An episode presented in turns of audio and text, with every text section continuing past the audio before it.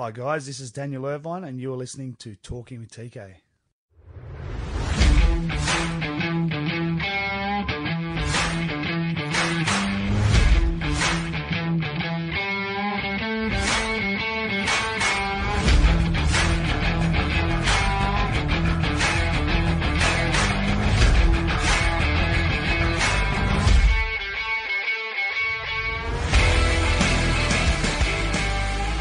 Guys, welcome to episode 114 of Talking with TK. I'm your host, Tristan Cannell.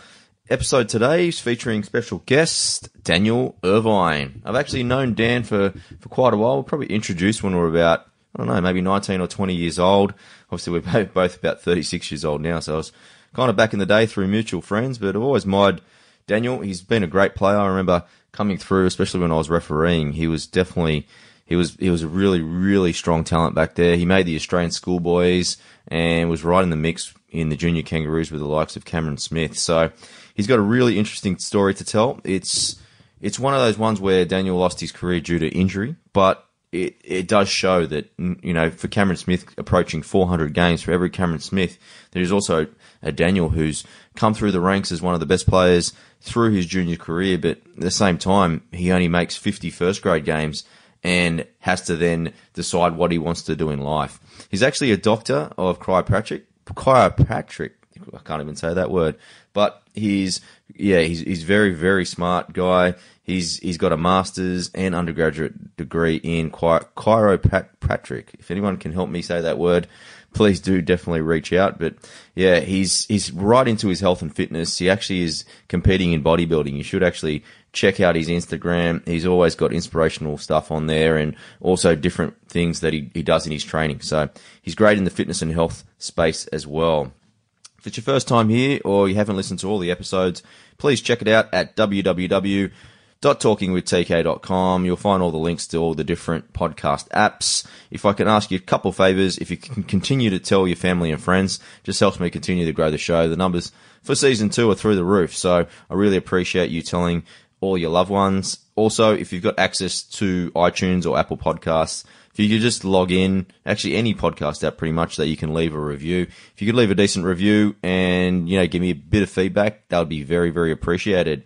All right, guys, I'm just about to, the coming weeks, I've got Keith Galloway, Grant Atkins, and Michael Liner already recorded. So I'm just about to get back to business and recording a whole heap of episodes for season two to wrap up and then get straight into season three as well. So if you've got any, any ideas, always open to hear who you want to hear on the show. So reach out to me. Old school email is tristan at talkingwithtk.com or please connect Twitter or Facebook. The page is Talking with TK. Do send me a DM on there or Instagram, just Tristan Nell.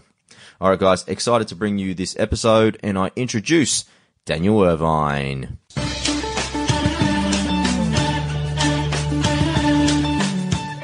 All right, guys, my special guest today is Daniel Irvine. Daniel is a former professional rugby league player for Parramatta, Canterbury, and South Sydney. He represented the Australian schoolboys in 1999. He also coached lower grades at the Rabbitohs. Away from the game, he is a doctor of chiropractic, and he also runs Irvine Chiropractic, while he's also a competitive bodybuilding. Welcome to the podcast, Daniel Irvine. Thank you very much for having me, mate. It's an absolute pleasure, Dan. Where I really want to start, man, is I love family backgrounds. And I know the surname Irvine is a very important one in rugby league. Now, your uncle Canton was pretty much the greatest winger of all time. Can you tell me, tell us a little bit about what you know about? He's your great uncle, isn't he? So he's my uncle, yeah. He Yeah. was dad's brother. Um, he passed away uh, over 20 years ago now, Ken, but um, sorry, 30 years ago. Time's getting by. It was back in 1989, I think, around Christmas time. Uh, so that was dad's brother, dad's older brother. Wow. Um, so he, you were six. Yeah, I was only young, uh, probably seven or eight. Yep. And um, so I didn't know him very well, but I knew a lot about him Yeah. from from what I'd heard and um, like newspaper articles and stuff. That little ones when I was six, I scored like heaps of tries in the under sixes. They would have hated me, but there was an article that said prolific try scorer coming through to be sort of Irvine Mark Two. Yep. Um, which was kind of exciting at the time, but I did a speech about him, so I knew a bit about him from researching him. Yeah, Um, uh, but learned a lot more as I grew up, and um, unfortunately, he wasn't around to uh, to spend a lot of time with. But Dad told me heaps. Did you see how many tries he scored? Like it's over 200. Yeah, it won't be caught. Do you think it'll be caught? Billy got close. I think I was having a look today. I think Billy's about 25 short. Obviously, he's retired now. Yeah. But the way it is, it's like in today's modern game, and you're going to tell us more than, and you know better than anyone else how short a rugby league career can, can be. The way it's even getting more physical, the chances of someone getting over 200 tries, it's pretty slim. Yeah, I remember through the years, like that's where we get reminded of what he's done and the prolific nature of it. Because they they say, "Oh, Beaver Menzies getting close, Terry Lamb's Yeah. getting close," and no, I think Nathan Blacklock was on the trajectory up to get it as Yep. well. Uh, but like you said, they all go to UK or injuries um, cut their careers short. We We're pretty happy that Billy uh, missed it in that respect because he's retired. But at the same time, I remember last year saying to a few people that if anyone's going to break it, like love him or hate him, I love Billy Slater, and I'd Yeah. I'd be over the moon if someone like that had a broken the record. But uh, yeah, it's it still stands, and uh, we'll see if it ever gets broken. Yeah, was your dad a footy player as well? Yeah, he um, passed on some bad knees to me though. Uh, he, he stopped playing it. I think he only played a few reserve grade sort of games. Yep. Um, and back then it was called water on the knee, which is swelling. Yeah, Which, as you know, we get often, and then you have surgery or you rehab it. Uh, but in their day, back in the seventies or whatever it was, it was like cut some guys' careers short with water on the knee. So Yeah, yeah. he didn't play that much. Yeah, so you actually started in the under sixes. Did you have other cousins from your uncle as well? Yeah, so um, my uncle Pete, his young fella Michael, uh, was a very good uh, rugby league player as well, Yep. and rugby union actually. Sort of, I'm not what, sure what it's called, but CHS Blues and all this stuff. I remember. Okay, yeah, yeah. He won all the awards for rugby, and he was a really quick uh, sprinter, hurdler, and whatnot. Uh, that was the, the extent of sort of the cousins. Yeah. Um, Uncle Pete's boy Michael, and then I had some older brothers that played as well, but both sort of I didn't go too much further. Yeah. Yeah. Who was, who was your junior club now? I played with school in the, the Catholic convent comp back then for Yeah. against a few old QP boys. I played for St Anthony's Girraween. Okay. And then as I sort of you, you stopped playing there at eleven or so, and I went into almost into Parramatta junior development stuff because we had summer coaching clinics at thirteen. So I was um, I went to the Hills Bulls then Yep. in Baulkham Hills there. Had a few mates that were playing there, and then from then on I sort of played. I was junior reps and, and then I'd be at the Bulls and, and that was kind of how it went from there till 18 till Yeah. I was graded. Do you remember who spotted you to get you to Parra? I had a well, I was in the summer coaching squad, so that was just whoever picked those squads. I Yeah, don't okay. But it must have been exciting. You probably got a tracksuit and Oh, you that was got all great. the gear, yeah, that eh? was very exciting. We did a six week um, coaching clinic sort of thing every afternoon down Yeah. across from the stadium, uh, and then you know they'd award the best best uh, trainers and things like that. So it was pretty exciting. But the first junior rep thing uh, that I got chosen for was Harold Matts. Yeah. I was 14 playing in their 15s, and um, Tony Zappia was the coach Okay. then, and um, that was my first sort of foray into proper junior reps. Um, Mm. Were you so hooker back then? I wasn't, but they put me in hooker. Yeah, okay. Yeah. So what were you halfback? Uh, back row. I played a bit of centre till I was about 13. I was Big pretty kid, quick. were you? Yeah, a bit, bit bigger and a bit quicker. Yeah, yeah. Everyone took over me pretty quickly. Don't worry, I'm not saying Um, yeah. we'll stick with that story. But yeah, I hooker was, uh, I think it was from MCS school team. Someone put me there. Yeah. And then Parra um, were quite happy to have me there. I, I always wanted to be a back rower, just tackle and run. I didn't want the creative side of hooker. But um, I did, I did love it once I got into it. Yeah, so that's probably where you got your defensive capabilities for. For a smaller bloke, you know, you used to get pretty good, good on the defensive side of things. Yeah, I think I guess I just um, when you're smaller, as you know, you sort of Mm. just got to step up and get up in their face. And I, I probably threw myself into too many tackles too hard at times. yeah. But if I didn't do that, I may, may not have ever had the opportunities I had in footy from from hitting the bigger guys Mm. and taking them down with, with force like I tried to do. So yeah. Yeah, but even like to learn how to play hooker, seeing that you weren't playing as a as a team, that's a specialist role. Like who kind of took you under the wings to get you up to scratch? Yeah, that was early days at Parra. So I was 15 at the time, and um, the first coach I had there was Zappia, and then Yeah. I had uh, Gary Freeman, who taught me a lot, lot about playing dummy half. And then by that stage, I was sort of 16, 17, and Brian Smith was head coach there, Yep. and he'd sort of um, pulled me aside. I'd made to a few uh, New South Wales Catholic colleges teams and things like that. So they'd earmarked me to, to hopefully do more at the club. So I started getting some coaching at at the dummy half position then Yeah. mainly, main, like defences, obviously across the board. You tackle, you tackle, but it was more about the ball playing skills from dummy half, passing from the ground, all that sort Yeah. of thing that I really uh, practice, practice, practice from that day on. Yeah, you know, carrying the surname like Irvine. Plus, I even remember like I'm a year younger than you at school, but I went to St Andrews, so the old John Paul too. But even back then, like you would know who the good players were at all different schools, and your name was definitely thrown around as one of the gun players that are playing, you know, either in your grade or the grade above you. Like, did you feel pressure because of your surname and kind of what you did as a youngster? Uh, I don't think I ever felt pressure. I I was never. I probably pressure from myself. I just wanted to. Yeah. I knew from about age thirteen, an old coach Andrew Mitchell got me going on the idea of actually playing rugby league as a career. I don't know that before that I ever thought of it.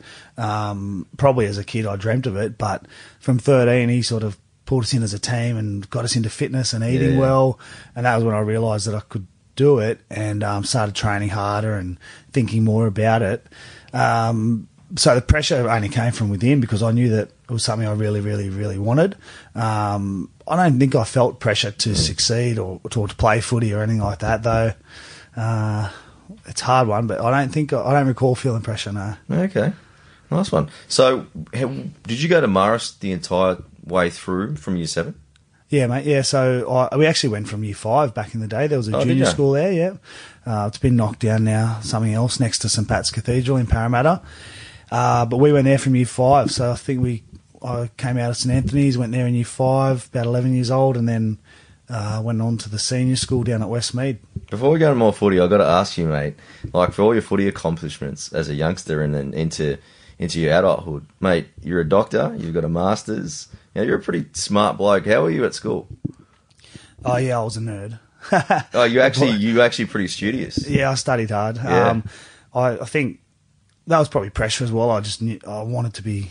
I think I was always competitive. Come being second last Yeah. in the family of seven kids, I always had to strive to, you know, to get mum and dad's attention. I think so. The way that I did that was to try to succeed and win everything. Yeah. And um, that was sports and it was academics. Um, I don't know that I was ultra smart, but I just studied hard, and I, I had a bit of a knack for um, the health science type stuff Okay. picked up the words quickly, picked up the concepts quicker. Um, so yeah, through high school though, once I knew that um, I needed something else as well as footy, Yep. I studied hard. Okay, Yeah. so you always had the idea that maybe footy wasn't going to be a plan. Plan A. You needed something potentially to fall back on. Yeah, I, yeah, I think I just wanted to have that option. Not that I didn't want to have footy as my number one option, but I, I knew that. Um, I think I I started getting injured early. Yeah. had a couple of knee injuries when I was fifteen or so, and um, realised that you know a couple of injuries can come along and I won't get to do what I plan to do in footy. Uh, but it wasn't like I was developing Plan B. I just wanted. I wanted to do more than just play footy anyway, whether it was to be a PE teacher or later on I figured out that chiropractic was my way. Yeah, you, you know, you spoke about injuries. When was your first kind of? Did you have any major surgeries when you were younger? Yeah, I had heaps. Um, so unfortunately, as I said, Dad might have passed on some Bad bum knees, knees. yeah. Uh, just the biomechanics in my knees must something must have been off, and um, poor rehab back in the day maybe. But I had a lot of arthroscopic surgery where Yeah, they okay. Mm. they cut out little bits of meniscus. Sometimes now they'll repair it or they'll leave it alone. But back in those days, it was um, doctor's office. Yeah, it's getting a lot better for those sort of stuff, isn't it? It is. yeah. Back in the days, they would just operate without really even thinking. Yeah, unfortunately, it was. You know, it's too late now, but yeah, I had five um, meniscal tears in my left knee and four in my right, so Yeah. there's basically not much, not much left in either. But we're coping. Yeah, for sure. Okay, I've got to ask you now. Your great mate Killer was on the show the other day, and I've heard rumours that, you know, I asked him the question about how he got nicknamed Killer. Now, you guys were 17, obviously training in the SG ball team. Now, he thinks that some bloke called him Killer, but there is a different story, is there? Is Can you confirm or deny? Was it someone else, or did Jamie name himself Killer? Well, I'll, I'll stick with the uh, politically correct answer, mate. Someone definitely called out Killer, and he turned around and said, "Have you seen me play?" did all the boys give it to him? I him? can't confirm if that's true or not, but that's a great story. And I'll That stick sounds a with lot it. better than Jamie's story. That's story. right. So That's Flatto. Flatto, what was Flatto like back then? Uh, yeah, good. Flano coached me a few few seasons there. Sort of that was ball, and then later on when we got through to reserve grade, I think he coached Yeah. me a couple of times. My would've he was an ex hooker too. That would been pretty good for yeah, you. yeah. Flano did uh, give me a fair bit of help back then, but I got to say, my memories of detail for footy are bad. I heard Jamie talk about some details. I'm like, I can't remember remember, that? that, stuff. I, I don't know if I too many head knocks or what, but the details are, are vague of some stuff back then. Yeah, Yeah, but you made the Australian schoolboys. That must have been a pretty good honour to represent your country at such an early age, and that team was stacked with some great players. yeah. We had a great team, and looking back, we had an even better team. Like at the time, we didn't know much about it, but we knew there was these Hodges boys and Yeah, well, Gal didn't even make the team. Yeah, amazing looking back then, and it was probably a bit controversial at the time because one of his best mates, Brett Sargent, sort of Yeah. um, took his spot, I guess. But they were both great players at the time, and you know, look at what happens in the face of adversity. Gal just pushed harder, Yeah. and look what he's done now. How's he still around? When you think about, you know, you're an expert in now chiropractic and how to handle your body. Is there a better bloke in terms of handling his body in the NRL you're in? He must just look after himself, and he's just so strong and resilient. Like he's built up that frame that Yeah. um, you could still get injured at any any moment if you get uh, an awkward fall or someone knocks you without uh, when you're off balance, whatever it may be. But for him, he's just such a, a brick. You know, he's got the perfect build for rugby league. That's why he's Yeah. got that resilience. I think. Was he always strong, like even back then? Yeah, Like yeah, when you guys were pumping weights for the yeah, first time? yeah, definitely. We were the shot put champs. Oh, yeah. Gal and I. He was a bit older, but he had a lot. I think he probably broke a few records, and uh, Small nuggety guys. that's it. So after you go to Australian schoolboys, because that's over in UK, like like I talked about before, you had a bit of a reputation coming through. You know, you're getting major raps. Was there a lot of clubs outside of Parramatta that wanted you?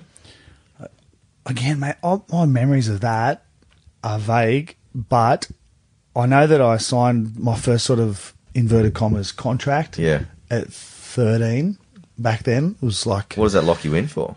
it wasn't much, like it was just a sort of a year. Yeah, okay. Plus some and it's just year by year. And year by year, yeah. And by 15 or so, I probably had a two year contract. Uh, and that all was great because we got a couple of grand from this and that, and the schoolboys came along. So I don't think at, from those ages I ever was scouted to go elsewhere. yeah, okay. Or if I was, my management at the time didn't make much of a deal about it. Maybe mum and dad protected me from that sort of talk because I didn't need it. Which is a good Um, thing. You know, I lived down the road. I wanted to play at Parra. They weren't my, my team that I grew up barracking for, but I loved them. And um, Who'd you go for when you were younger? I was a Raiders fan. Oh, yeah? Yeah, my oldest brother Sean was a Raiders fan for some crazy reason, and it was it was pretty easy to barrack them. Yeah, they They were won going pretty good. everything in the eighties, so I, I was pretty lucky. Yeah, who was your guy? Laurie Daley? All of them. Yeah. Who wasn't? How good yeah. was that Chica, Nagus, Mullins. It was the best. I reckon it's the best team. What do you think? That 94 team, One of the best ever. when they beat Yeah. the Bulldogs. Ah. That was probably from 1 to 13. Like, I have a chat to a few of the boys. Yeah. I still think that's probably the best team Yeah, of all time. it got to be one of the top. Yeah, so that was it was pretty easy to barrack for them when I was a kid. Yeah, so when did you have to kind of put that away that you were going for the Raiders? Yeah, that was mid mid teens was. Yeah, yeah. I Do you still sort go of over it? that. No, I don't like him now. I don't know what I've lost the passion for barracking for someone. You Yeah. know, if you're not barracking for someone for ten plus years while you're playing for other clubs. Um, What about your young just- fellas? Who do they go for? We go for South now. Do you? Um, oh, you got I that finished, South connection anyway. So. Yeah, because I finished there and coached a bit. You had that. I had that a bit more um, passion for the club itself rather than just being a, a player. And again, it was easy to barrack for them because I finished there Mm. around the time that they were having a bit of success. And um, the kids will follow whoever. Yeah. They don't mind at the moment, but It's a good team to do sport instead of Parramatta Yeah. at the moment. So it's That's not a, right. not a bad little little play there. yeah. But I tell my young bloke, I said, you know, he wants to go for the clubs that are great now. Yeah. Roosters and, and South and all that. I said, by the time you're a teenager and you're going to be playing for one of these clubs or wanting to play, Parramatta might be the team that Yeah. everyone wants to be at. So things go around in circles, and I know the Eels will come back. That's for sure. Yeah, for sure. So after the Australian schoolboys, do you go straight into the Parramatta first grade squad? Is that what generally Yeah. happens? Yeah, um, for me it did. Uh, For I think for, I think for most of the boys that were at that level, we did go into the squad. I think, like Jamie said, uh, I had a traineeship that first year out of school, What'd you do, mate? but it only lasted for three or five months. Yeah. Uh, that was in sports admin. Okay. That was up my alley. Yeah, yeah. That was with Tony Zappia down at uh, Fennell Street. Funnily enough, it's about 100 metres from my work now. And But that, that was good, but uh, thankfully I went into full-time training sometime that year. Yeah. How'd you find, like, being a kid out of school, like, having to train full time?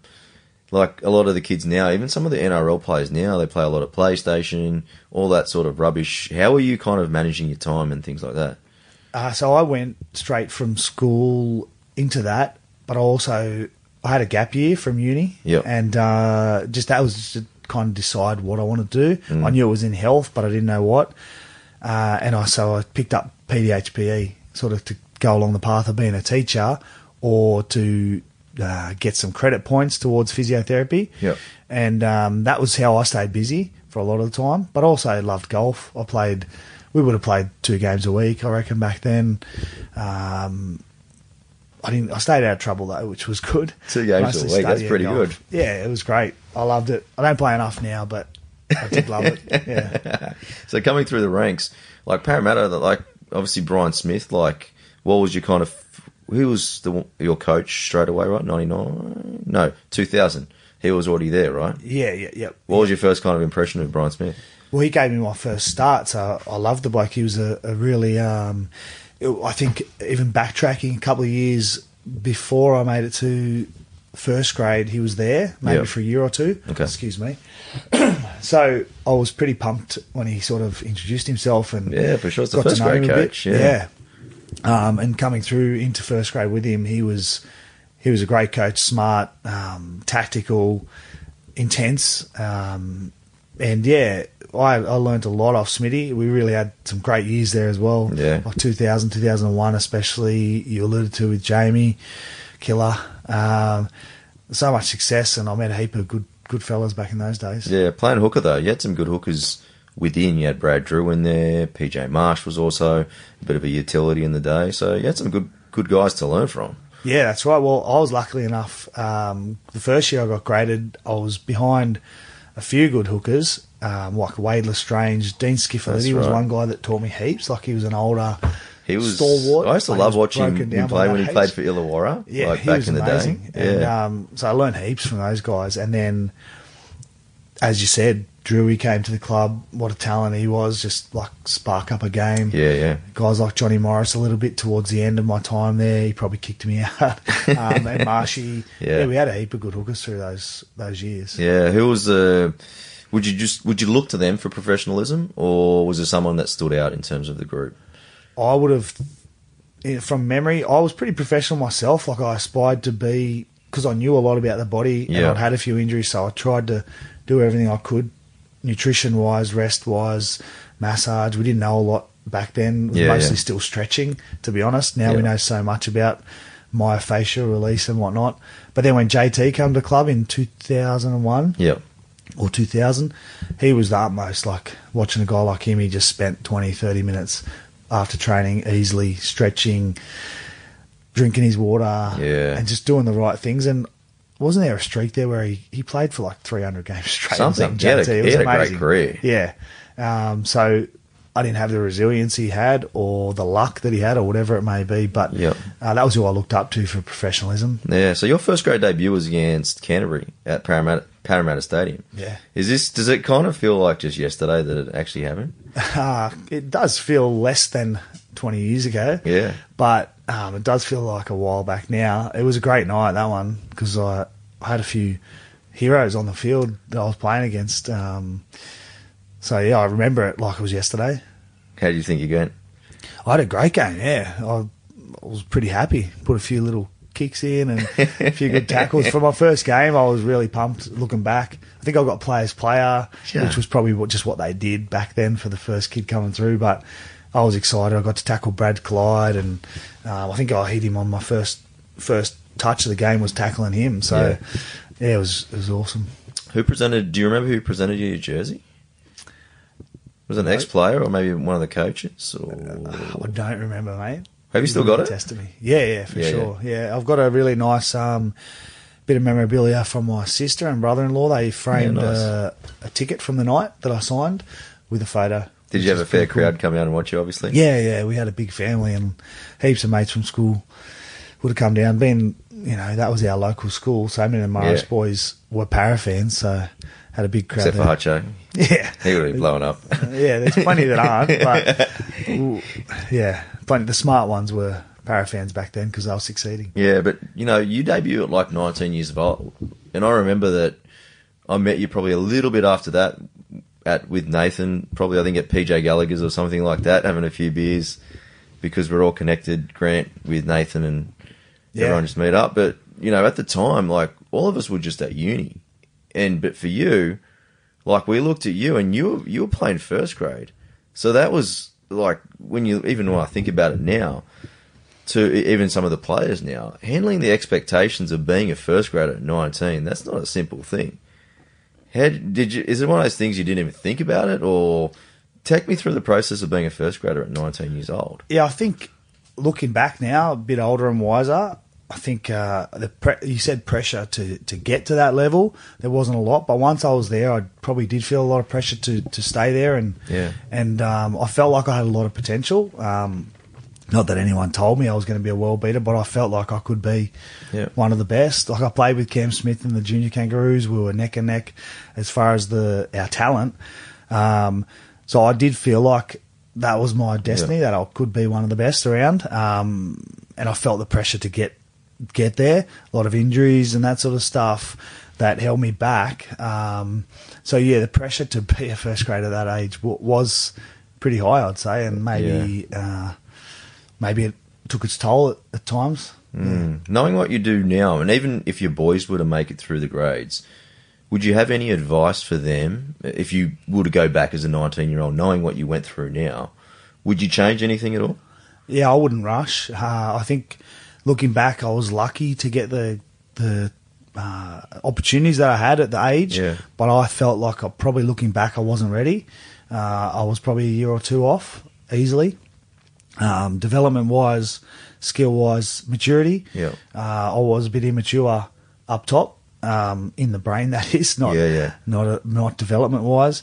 I maybe made a few choices and, and didn't was didn't knuckle down as well as I had to get there. Yeah. Um, so I think that just that speed that I made it there possibly held me back a little bit, Mm. and that would be my advice to my boys or whoever I may come in contact with, just to take your time. Just patience. and that's from Yeah. 14 onwards. Like the training that I did that to get me there.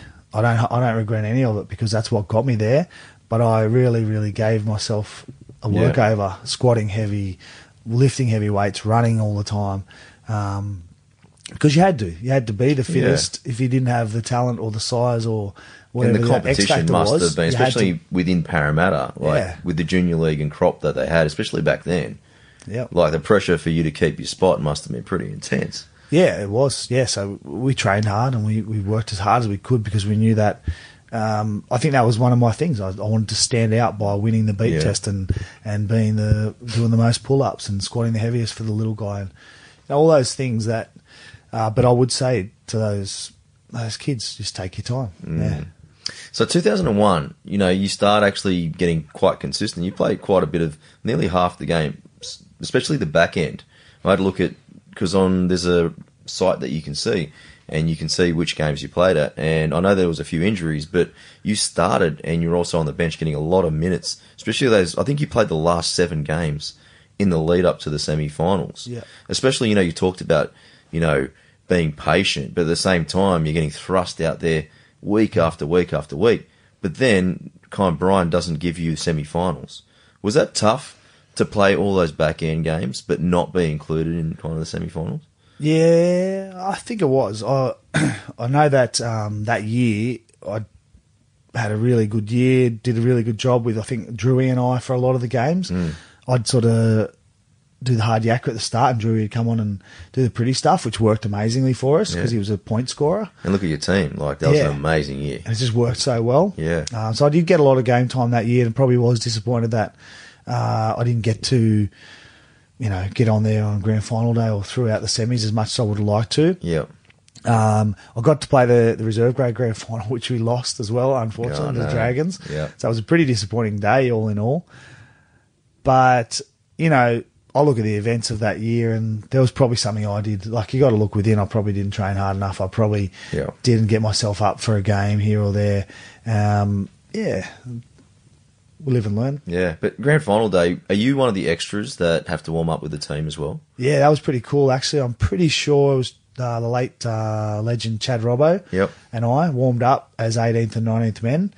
I can't remember if he played the reserve grade grand final with me, but I'd played that, so I Yeah. kind of knew that it was a small, very You slight chance that I'd get a go. yeah. But if someone broke down in my position, I'd be on. So that was pretty exciting, and we got to sit on the bench and, and whatnot for the game. It was it was a great day, very exciting, but ah, such a disappointing Absolutely. Result. What happened? Like, because a lot of people have spoken about Parramatta being really tight leading up into it, Newcastle boys being really loose. What was kind of your perspectives? Because you could probably see it more because you weren't in the starting seventeen. Like, what was your observations of the boys? nothing from our side of the, the field, I don't think. I think they just got it right. They just came out firing on. No killer said the same. They came out firing and they just played smart. They just run at the little guys with big guys and Yeah. got quick play the balls and then tries. They did that three or four times and we were just on the back foot for the rest of the game and slowly clawed our way back in, but it was a little too late. What's it like to play against someone like Andrew Johns? it was a little funny story about him actually. Yeah.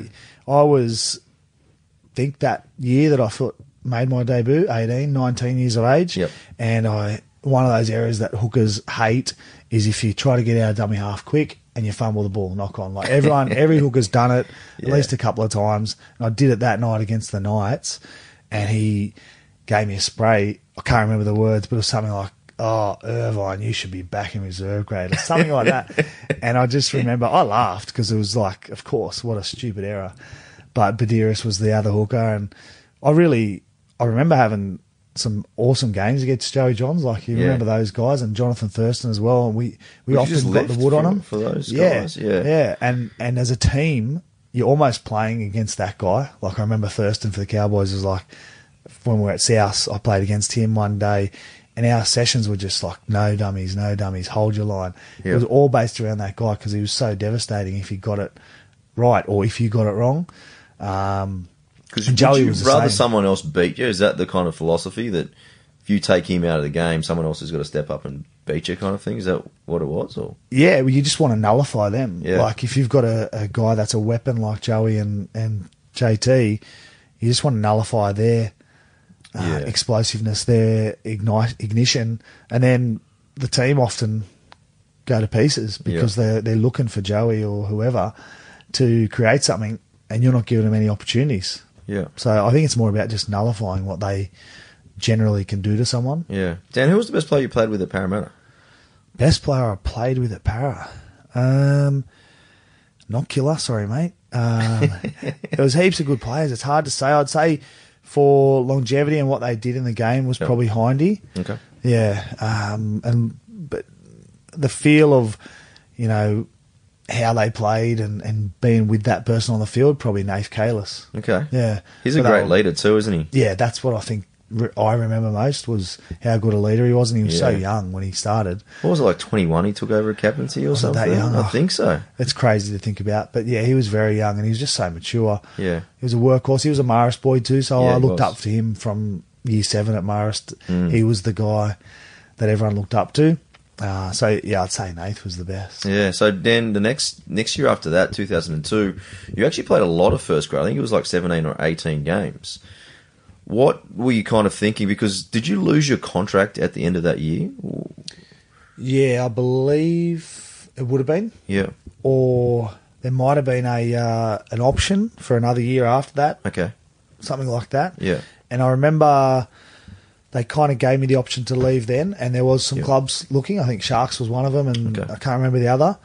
And I, I said no, I want to stay put. I want to Yeah. stay here, and it was that's probably one little regret that I have that I didn't go because I probably sat that next year, whether it was 2002 or 2003. Yeah. I sat a lot of that in reserve grade, and Yeah. Okay. I didn't grow at all. I was just stunted, and my confidence was gone because I was I'd gone from early eighteen playing first grade, doing what you're Yep. dreaming of, to not, and um, then I, I really never really reached back to where I thought I could.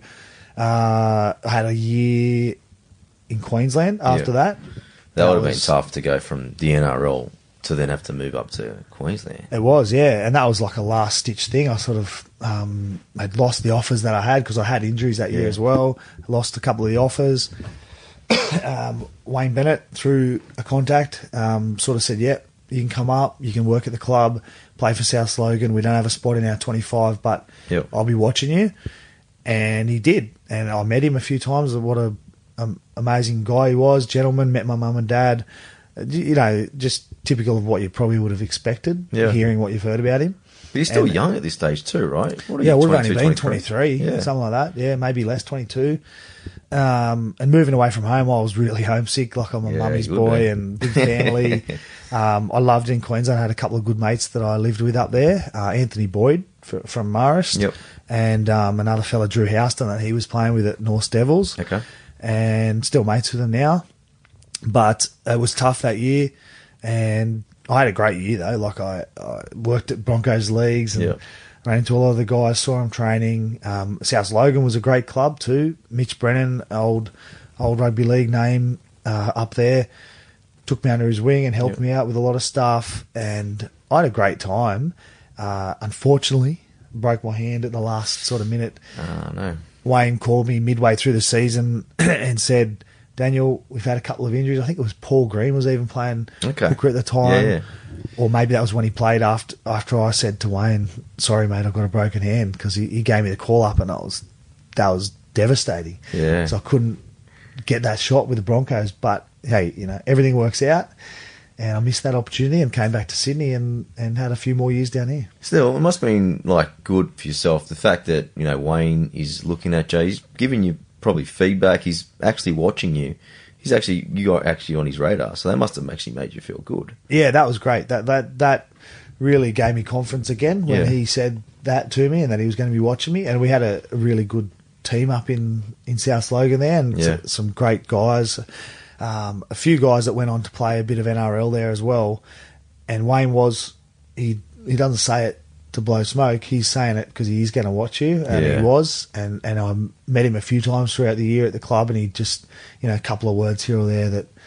He's a great man manager. Is that kind of like that's kind of that the way? That must be what Yeah. they mean when they say it, because he did just make you feel like you were part of the team, sort Yeah, of thing. okay. Without, you know, he kept you along. Yeah, nice. thing, yeah, So you come back to the doggies, mate. How did the contract with the doggies eventuate? Yeah. Well, I came back. I was supposed to go back up to Redcliffe Dolphins. Uh, Anthony Griffin was the coach there, so Mm-hmm. Oh, he there went from South Logan, and then he signed me across to Redcliffe. Yep. which was cool because Redcliffe were the top team then. What was he like So- as a coach before we continue? Yeah, um, I remember him being really good. He was very, very laid back. Yeah. Um, which is was kind of what I like that in a coach. Um, technically, just just basics. Like Yeah. he just got us ready. We didn't have the world beating team up there. We had a good team, um, and he was just a, another good bloke. Yeah. Like, I met him last year. Uh, Last year or the year before, regarding some chiropractic work with the club, and he was welcoming. Yeah, we had a good chat. Um, These type yeah. of blokes are they better kind of like? I'm sure at that level, like you know how to play rugby league a lot, you know. And in terms of like, are they better kind of man managers than tacticians? Like, how's that kind of crossover? Yeah, I think that there's part of both in some of the best coaches, Yeah. which is why they are the best. But some of them are really good man managers, and some are really good technicians. Yeah, Um, I think that that man management stuff from from Griffo and, and guys like Wayne Bennett, obviously Wayne's got the whole package Oh, yeah. somewhere there, and he's had good Look at his track rosters. Um, yeah, it's hard to say. Mm. So you had Folksy though at doggies, right? Yeah, I had Folksy back at the Dogs, so Did he used to train with you? He looked like a Yeah, heaps. fit, yeah, very he loved fit it. guy. Yeah. he loved it. He was right into his fitness. We did a lot of uh, long bike rides and crazy stuff like that. Yeah. Um, Who was the trainer back then? The head trainer was Scott Campbell, Okay. Soupsy. I think he's still going. Was he one of the Billy Johnson Potter Jays? Nah, I think he was sort of starting to say to folksy, mate, we've got to pull back on this Yeah, crazy stuff okay, a little bit. Um, but there was a bit of both. And there was a guy in reserve grade there, Gary Carden, who was crazy. I don't know if anyone's mentioned his name, but if you're listening, Gaz, you still give me nightmares. up, yeah. yeah, he hated the the guys that thought they were fit because he'd just break them down. he took pleasure in it. What was the worst thing? Was it sandhill stuff, or was it just in the gym? Oh yeah, he had, he just had these crazy old things like coat hangers around the field, and Yeah. you know he just punished you for anyone who he was good because he, he talked about the weak link and, and you're Yeah, only as okay. good as your slowest player type thing, and if you had a bloke who was slacking at the back, you'd keep going Yeah. till that bloke pulled up. Some of those fellas had nightmares for sure. Uh, they were they were fun days out the back of Belmore. Yeah, Dan, what was it like to play with like guys like Willie Mason? Yeah, good. He broke my foot, but good he? apart from that. How did he yeah. break your foot? Um, well, I made it to the dogs because I had a broken foot and I didn't want to go back to Redcliffe with this injury. Yeah. I didn't want to waste my time in Queensland being injured, so I kind of semi-retired. I thought this is it, I'm Yeah. done. And a chiro, thankfully, a genius at foot adjusting, uh, found that there was a little bone out of place type thing, typical Okay. chiro stuff. Yep. Gave me adjustment and I walked out of there 70, 80% better. There you go. And two weeks later, I was running again. And then midway through the season, we were just scrimmaging, doing you know ball work. And Mace, unfortunately, I just got stuck under his foot somewhere at training, and Oh, no. I was back in the boot for three weeks with the same injury. But he was good, really funny character, you know, larger than life. Yeah, yeah. So next year after that, you go to South Sydney. Was Russell Crowe at South Sydney by then? Yeah, I think he would have taken over there as owner the year before that. Yeah. maybe two years before, and um, that was exciting times. Like Oh, it there was myself, Roy Asotasi, Dean Widders, Jeremy Smith, Joey Williams, maybe. Yep. Like it was five of us signings to come to the club that year to add to their already sort of good team. Yeah. And um, Russell was always around. We had the Booker feuds and all this fun stuff that he did for us. So would you guys Um, hang out with him a bit and stuff? Oh yeah, a little bit. It wasn't like a weekly occurrence, but he was around Good every bloke. week back then. Really good, yeah. Yeah. I mean, he, he knew what he wanted and knew how to get it. But from from our point of view, he was always absolute gentleman and, and Yeah. just one of the guys, really. Were you there when like Tom Cruise came around and all that sort of stuff? I'm pretty sure he brought Tom I've got to Cruise and Nicole no, Kidman no, to a game or something. no, something. that was after my time there. Yeah, yeah. yeah. That was after my time there. He did bring some celebs down, like Snoop was there one of the times What? I was there. Yeah. Um, Did you get to meet the Smooth? No, No? no. There was different levels of who meets who. That's for sure. Who was coaching back there? JT. yeah, JT. That would have been interesting Yeah. because you played together as well. Yeah, yeah. So JT, that was, I think, a big part of how I got at the start at South because Mm. we played together, and um, I really loved playing for JT. I thought he was a great coach. He was one of those guys that I felt had a good mix of that. He Yeah. had technical, technical, tactical. Let's put them together. Technical. Yeah. Does he get a Um, bad rap as a coach? I think he has. I think it's not warranted. Yeah. But that's just my personal opinion. He might have done some things to upset people at times, but I felt that he was one of my better coaches for Yeah. sure. Do you think Yeah. even with your own experience as a coach, do you think sometimes you you might get a just a group of players that aren't your fit as a coach and your strengths don't get shown sometimes?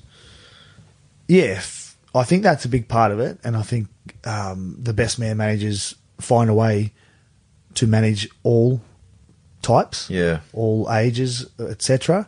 Um, but yeah, I, I do think that results play a huge part in it as well. Mm. Like if you look at the year that we had at South, um, when we had some success, everything was pretty happy. Yeah, The year that we didn't have as much success as we should have, everything wasn't quite as happy. So I think Yeah. me looking back um, at coaches and the guys I liked and the guys I didn't like, it was the guys that graded me. I liked them, and when they dropped me, I didn't like Yeah, them. Like, exactly it's- right. It's we're pretty fickle. Everyone is, you know. It's, We all like that, It's yeah. not down to how good the coach is. It's it's how they How interact with you. you. And, exactly. Yeah. Yeah. So I think he has had a bad rap just from uh, certain players possibly not getting along with him. Mm.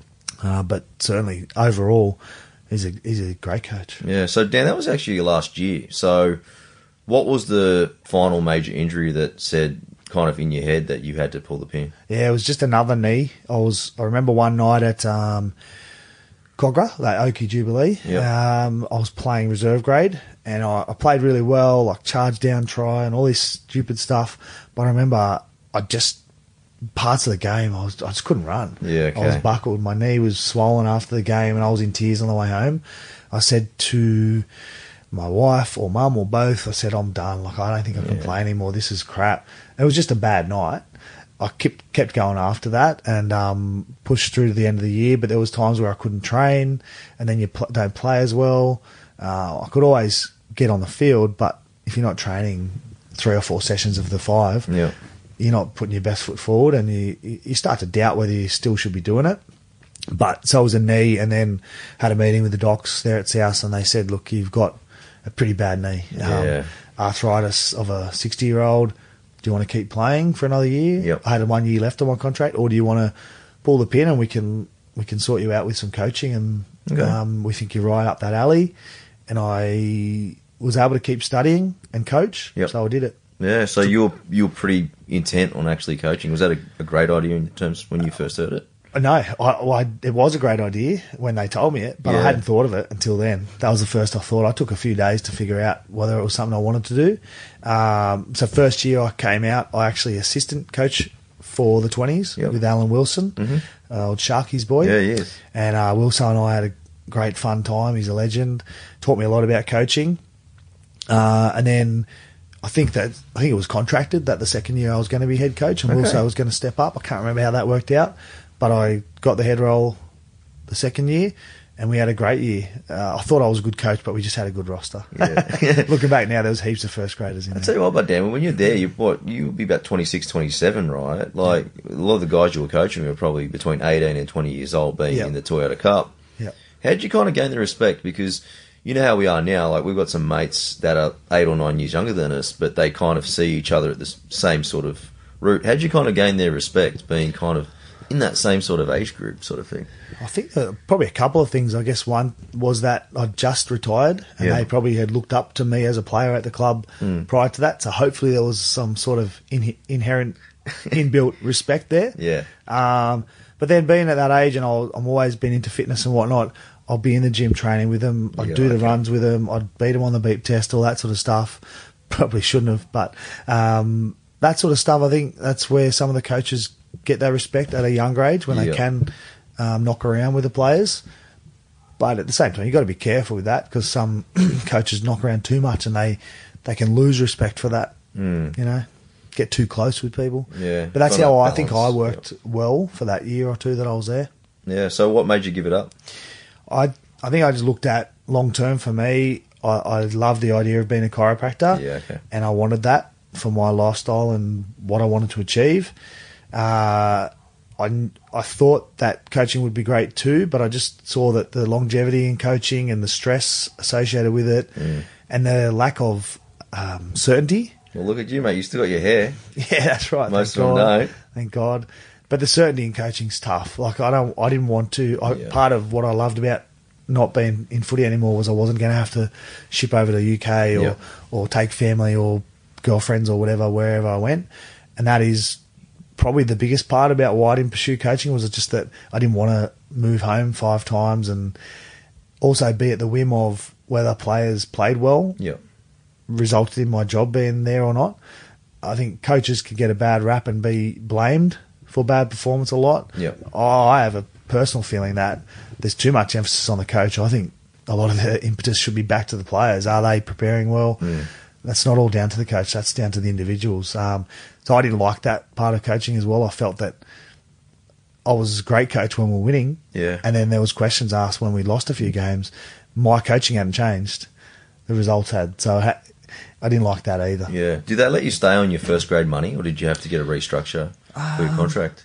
I think uh, they spread that over a couple of years there. Yeah. they spread my uh, last year of contract over two years. Yeah, I was going to It ask you wasn't about a lot. around about transitions. You know, Yep. after being first grader, you know, first grader get paid pretty good money. When you probably look back on the injuries that you copped, you probably say that you probably needed to get paid more. But that transition, going from working in football and then having to rebuild, study something new, how'd you kind of, and especially I know that you wanted to kind of start a family as well. You still, you had, your young boys were probably on the way, starting to come on the way as well. How'd you kind of manage kind of the stress of not having your first grade contract anymore and then having to rebuild in your career?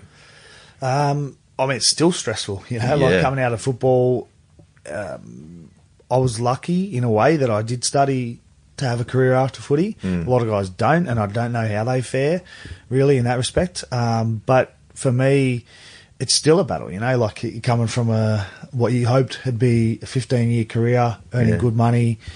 Um, I never earned great money, but I earned reasonable money, particularly in this day and age. It, it was nothing. Yeah. But I put it a lot away. I never spent a cent. I Yep. just, you know, I'd go out on the weekend a bit here and there. I'd buy some stuff for myself, but most of it was saved. So I, I was lucky at the end of my career. I'd saved a fair bit of what I did earn, Yep. But it's still, it's still hard. You know, just Oh, because you played first grade doesn't make you a good chiropractor, and just because you are a good chiropractor doesn't make people walk through the door. So we've got a business like anyone. It's a tough gig, And, uh, entrepreneurship, isn't it? Like running a business. Yeah. Until you do it, it's it's Yeah. something you just Yeah, don't know what you can Yeah, experience. I, I wouldn't have it any other way because I love working for myself and getting Yeah. to spend time with the kids. But it's hard yakka when you got your own business. And um, part of me, kind of, if I was a physio, I think that I'd be, you know, employed by a club and I'd, Yeah. I'd have a huge business because physio has that inherent trust in Australia Yeah. and still around the world. Chiros are still fighting the battle of the old uh, backcrackers um, stigma, I guess. But but we're getting there. Yeah. I'd class myself as a sports chiro, so you know we do everything from necks to backs to feet to tennis elbows and Yep. everything in between. So you got quite a few athletes coming out to you. Yeah, a broad range. I don't have heaps of footy boys. Yep. Um, I look after the Parramatta uh, first grade to fifth grade cricket boys. Yeah, nice. I, I developed that relationship a few years back, so that's great. Yeah. And uh, a few Hills Bulls boys come in, a few Wenny boys, and a couple of top grade boys. Yeah, nice. A few of the top graders come into the clinic and then they move to a different club, so they fall out of out of uh, care. But I'd love to be looking after more of the top grade boys for sure because Yeah. I I know the value of what I got in my back end of my career from having chiro Mm. help me stay together. Like these guys go through twenty car accidents a Oh, game, for sure.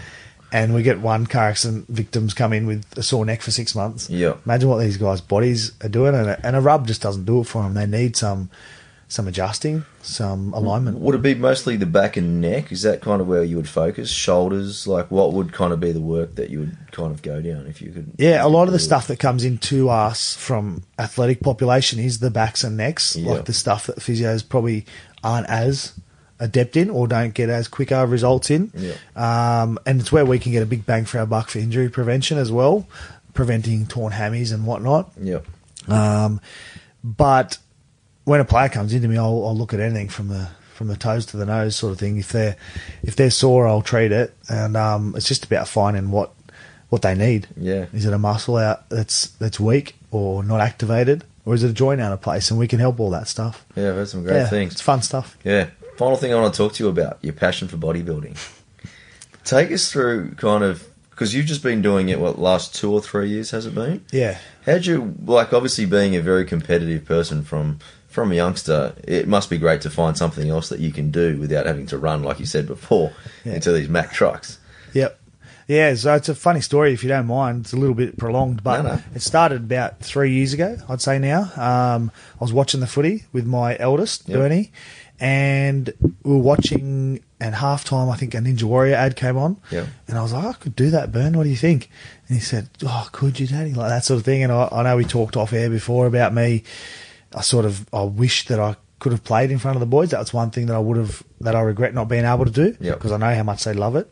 So anyway, one thing led to another. A mate at the gym that I was training with said, "Why don't you do it? Put the put the audition tape in. I'll Yeah. do it with you." He's loved his videography stuff, Yep. as you see on my Instagram. And I put together a video and an application, and I had a good story because I was ex footy player and chiropractor and whatnot. Yep. And I got an audition, went over to the audition, got in, top 200 in Australia, sort of thing. Um, so I started training the house down. I was like, shit, if I'm on this, I'm going to win it. Yeah. I'm going to train hard. So I did everything I could. I was hanging off door sills and running up warped walls and uh, a gym over at Ramsgate. His name is Mike. Mike's five star PT. Shout out to him, mate. There you go. Got a great gym for the Yeah. ninjas. So we'll go in there two times a week. Plus, I was still just lifting weights and doing Yep. cardio to drop weight. Had to do everything in one lot of three month period. And I did too much. I was poorly nutrition because I was Yeah. trying to lose a bit of weight and training too hard, and I ruptured my Achilles. Oh, So the reason for getting on that show was I wanted to raise awareness for pancreatic cancer because Yep. at the time my dad had just passed away from that, and I was devastated. I hit the ground. I was bawling, like not bawling, but I was in in hmm. tears, totally upset that I'd stuffed myself again. I just felt like it was another injury that just cut me down. So stopped trying crying poor though after a month or so. I was rehabbing that, but I'm doing a lot of upper body weights. Yeah. And I said to a friend um, who's a bodybuilder, he's natural world champ, and he said, "Sure, you can compete. Like, let's do it. I'll give you a diet for the next eight weeks, I think it was." And I I uh, stuck to the diet Yep. and I won that comp. So I was like, wow, this stuff's good. Yeah. It's easy. And I never thought I'd do another one, but Was it addictive? it was addictive. Yeah. Getting on stage, the competitive nature, you know, it's crazy. You're tanning and you're doing all this weird stuff, waxing everything. And I didn't think I wanted to do it once, let alone now I've done it three times. But it's addictive. Yeah, I can't see myself stopping. I just love the, I you know, as you know, most guys and a lot of women these days thankfully love getting in the gym because we know what it does for our body. Yeah. And I'm a big believer in holding on to as much muscle mass as we can for general health.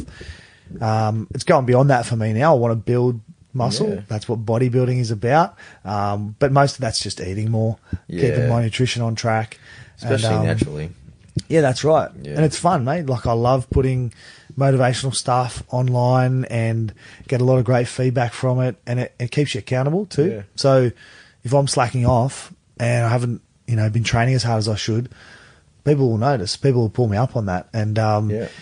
eh, I'm not too crazy about it. You know, as you said, I'm natural and I'm I'm not a professional. It's just an amateur thing. I still work, Yeah.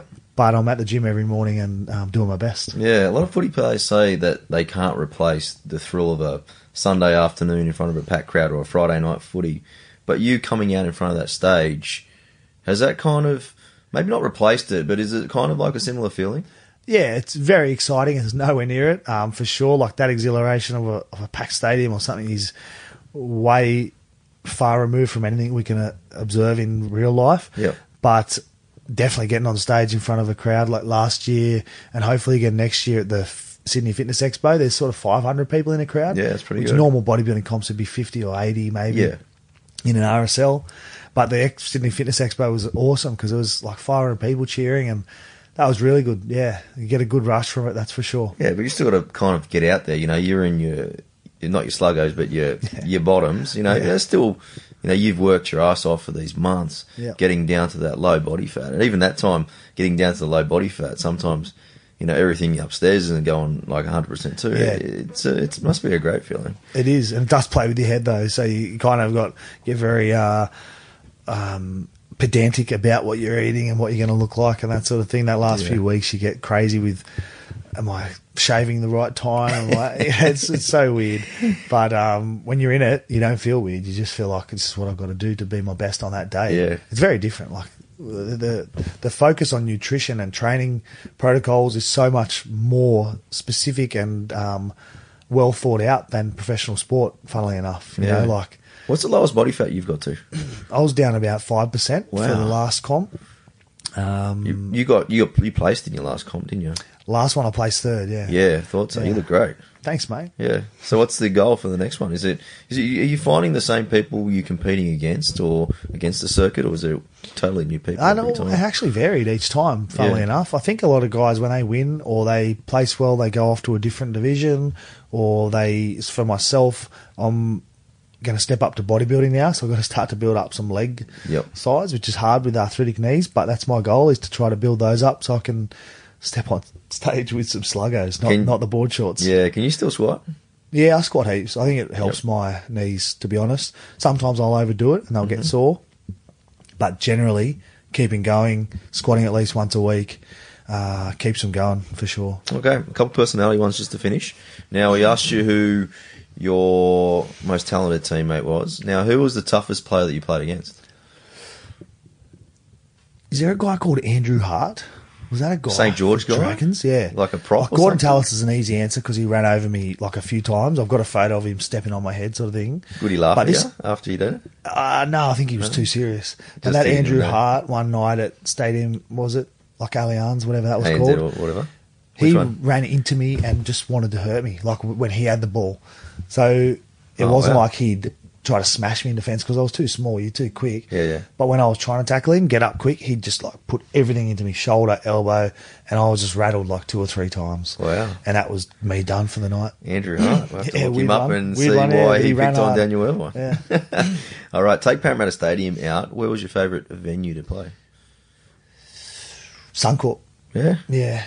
I played one game there at Lang Park when it was Lang Park. I was 16 in the 17s um, So Origin. the old school version. Yeah, yeah. Oh wow. And they had to fully like carry us around stadium with protection because people were going to throw cans at us, and yeah, so that was that was good. All right, final question. Now it's the dinner party question. You're going to be hosting a private dinner party, Dan. You got five invites. Only rules: no family or friends, but you can invite anyone, dead or alive. I knew you'd ask me this, mate. Did- Can't invite my wife. We don't get to go to dinner ever. Okay, leave her out. Sorry, Amy, but I would say Tony Robbins Yep. definitely. Have you been to one of the seminars? Yeah, we went back in uh, like early marriage days. I thought it'd be great for our marriage, and it was. You know, we Well, learned so many good skills. lasting- Yeah, it's ten Yeah. years next month. Wow. Happy Uh, anniversary. thanks, mate. So Tony Robbins would be one because he's just such a master at motivating people, and I just love to hear him speak in a normal room, not yelling at the top of his voice. Um, who else would there be? I just saw your DVD there, Muhammad Ali. I'd be crazy not to put him on there. Oh, um, yeah. What a man! Um, I'd say I know you're a Gary V fan. I'd love to have him in the room. He's not bad. He would talk the house down and not Oh, listen no to anything doubt. we said, but You, um, you wouldn't have any words in there. have to have him in the room. for sure. Um, ben Stiller, Yep. my favourite Great comedy actor. actor. And there'd have to be a beautiful woman. Um, Elle Macpherson. There you go. I'll let your wife come favourite. just to keep an eye on you, mate. if Elle's there. Thanks, mate. No worries. Well, Dan, I really appreciate you joining me. Before I let you go, I know you've got your your Instagram's awesome, so get following him. Also, YouTube channel Doctor Dan underscore Fit, and obviously your chiropractor is www.irvinechiropractic.com.au. Anything else you would like to plug, my friend? Thank you very much, mate. That's it. I appreciate uh, being asked to come on and share a bit of my story. I appreciate it. Let's uh, catch up soon with the boys over a few beers. Cheers, mate. Thanks, Dan. And that, guys, was Daniel Irvine. So definitely do check him out. If you need chiro work, I'm not even going to try and say that word, definitely do get in touch. He's one of the best in the business.